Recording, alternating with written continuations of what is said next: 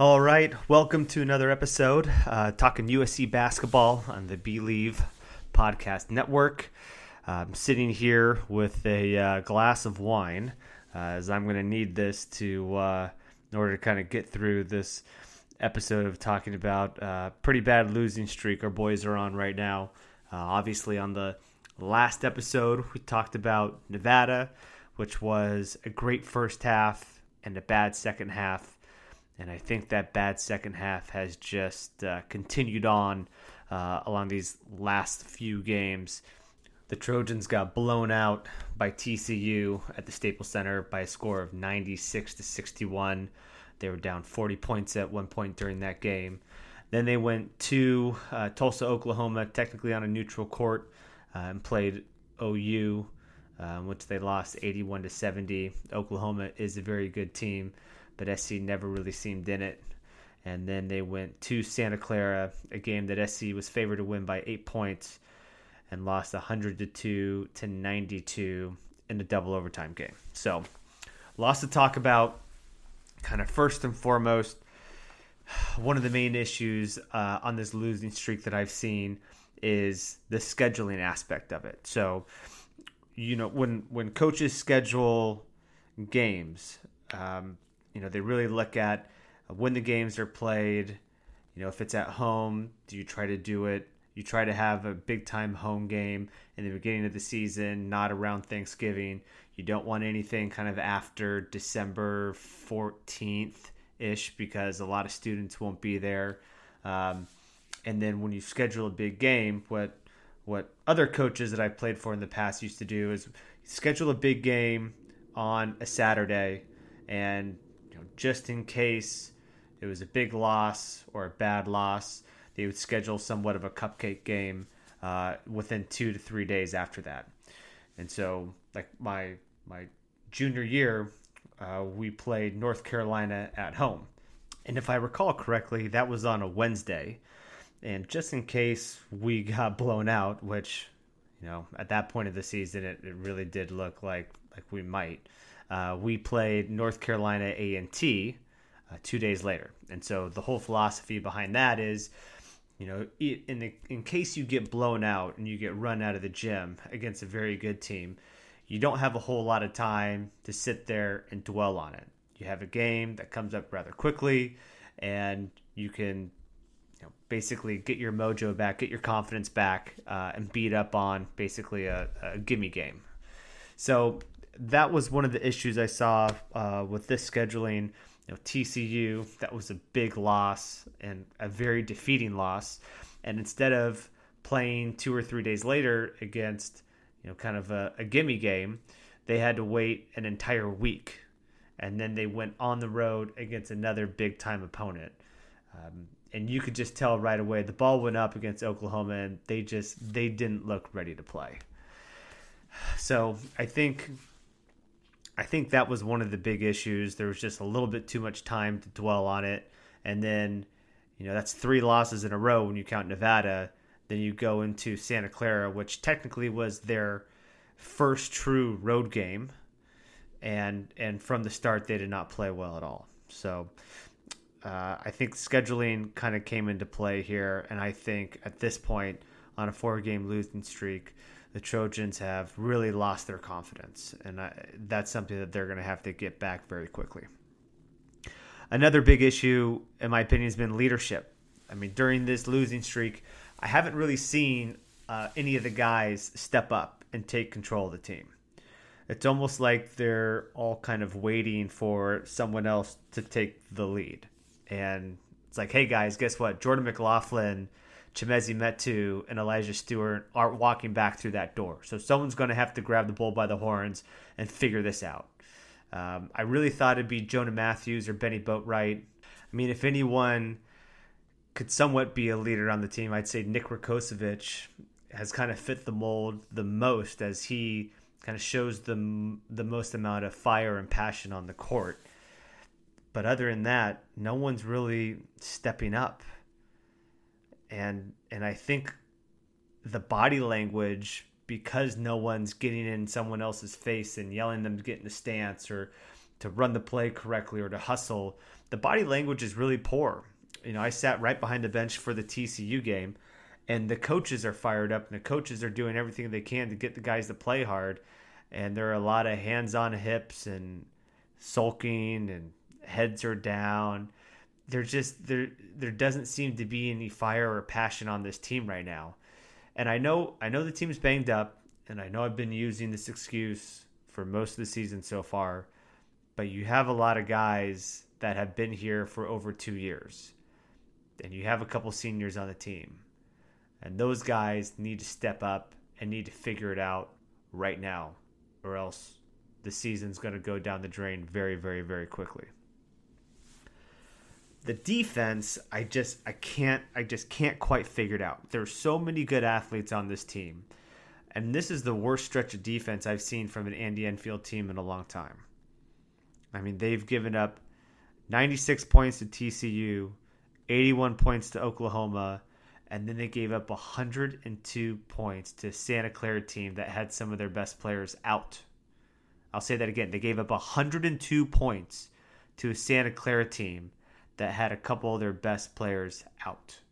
Granted, it was a double overtime game, but that simply cannot happen. It simply cannot happen. And I my personal opinion, I'm not a coach. My personal opinion is these guys should play a lot of man defense.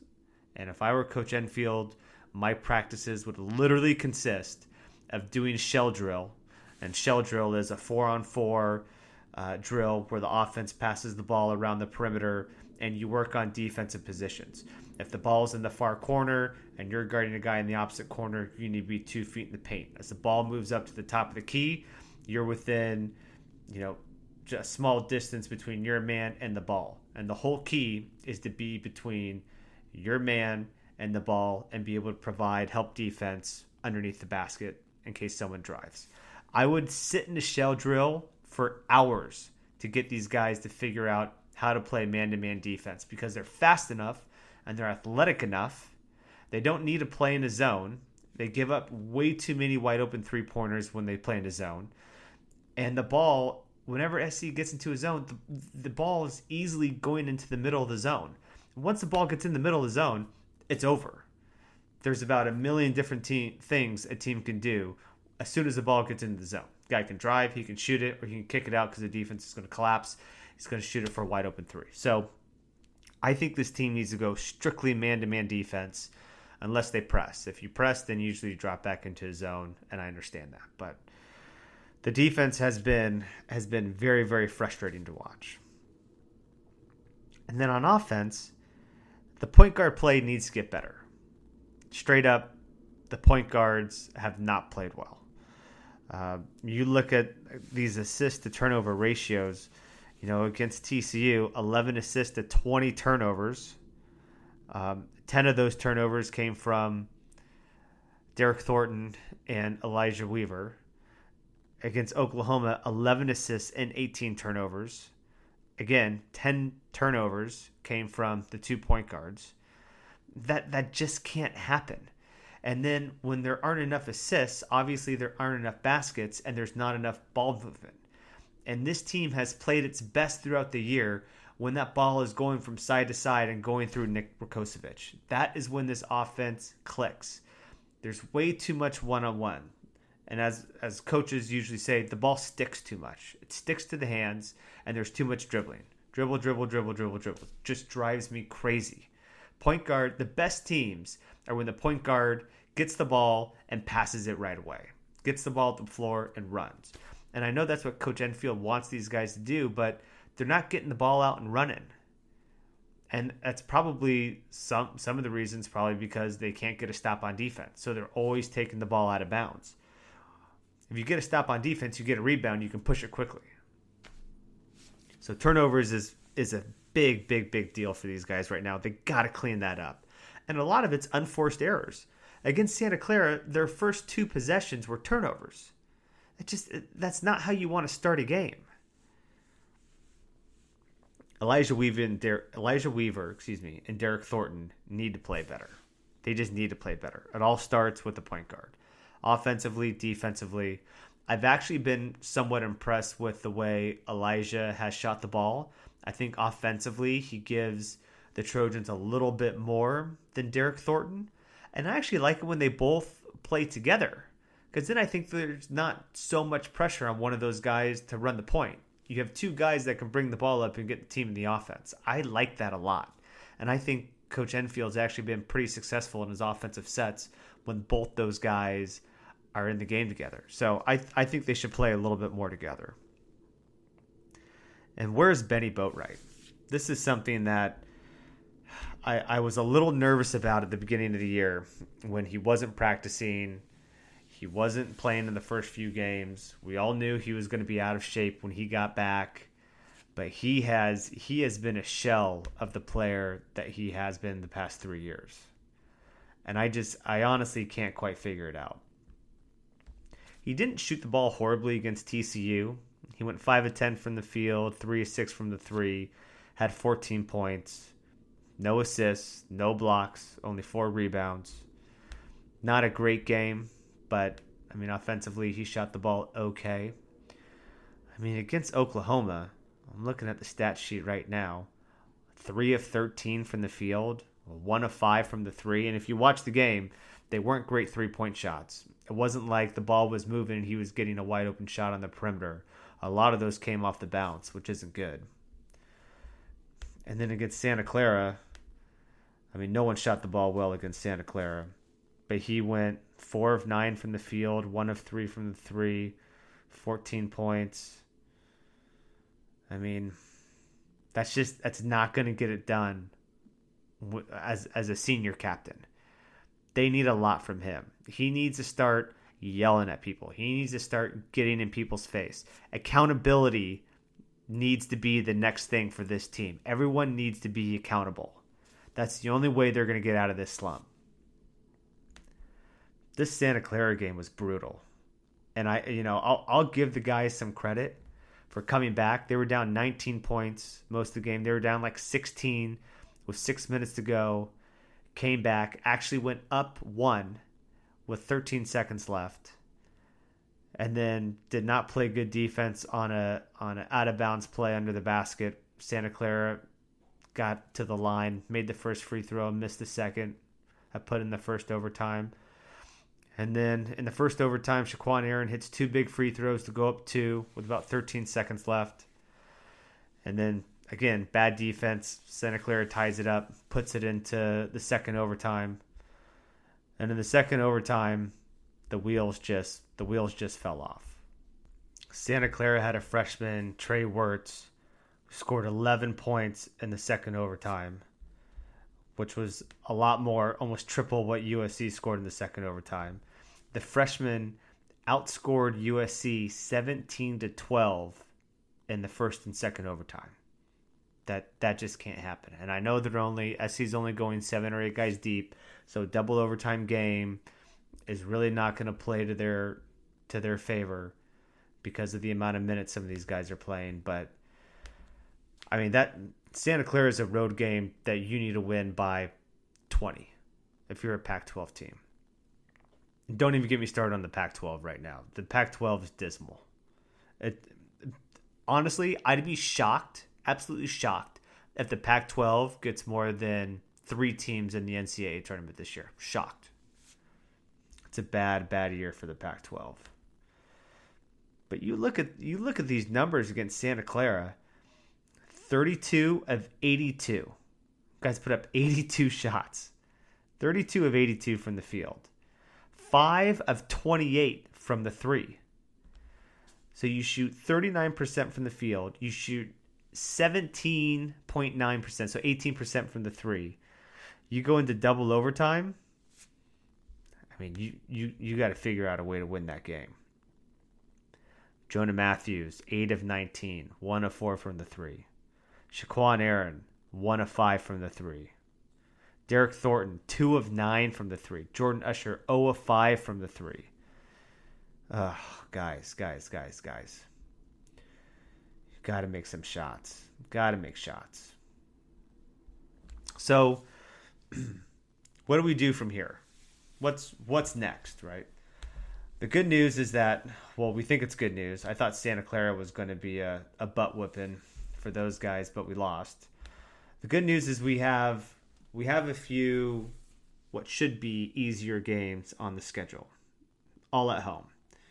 So it'll be nice to get the next four games at home. So Southern Utah at home, SC should win that game. UC Davis at home should win that game. And then two of the worst teams in the Pac 12, Cal and Stanford. Although Stanford's played pretty well, but they almost lost to San Jose State. Uh, Cal and Stanford are coming to the Galen Center. So this is the point of the season. This is an absolute turning point. One of two things can happen here. Either SC can sulk and put their heads down and say the season is a throwaway and they can lose against a Southern Utah, a UC Davis, and then just mail in the season. Or they can hold each other accountable, look at the game film, figure out what the heck's going on, bear down, and win some freaking games. And if I know Jason Hart, Chris Capko, and Andy Enfield, they're going to light these guys up over the next couple days. Light them up. And they should. They should. In my opinion, there's there's there's one if you lose and you're playing your heart out and you have good body language and you're fighting and clawing, that's one thing. If you lose and your body language is the way it was against TCU in Oklahoma, that's not good.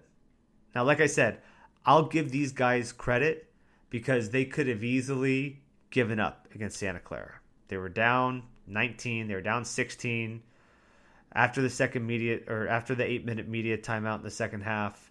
They could have easily mailed it in. But those guys fought. And so I'm hoping that they can build off that. I'm hoping they can build off that fight that all of a sudden they had to come back and put that game into overtime against Santa Clara. That's what I'm hoping for. And they, I mean, they have the guys to do it. I like this team. They just got, I think, some leadership. Someone needs to to emerge as a leader. Someone needs to do it.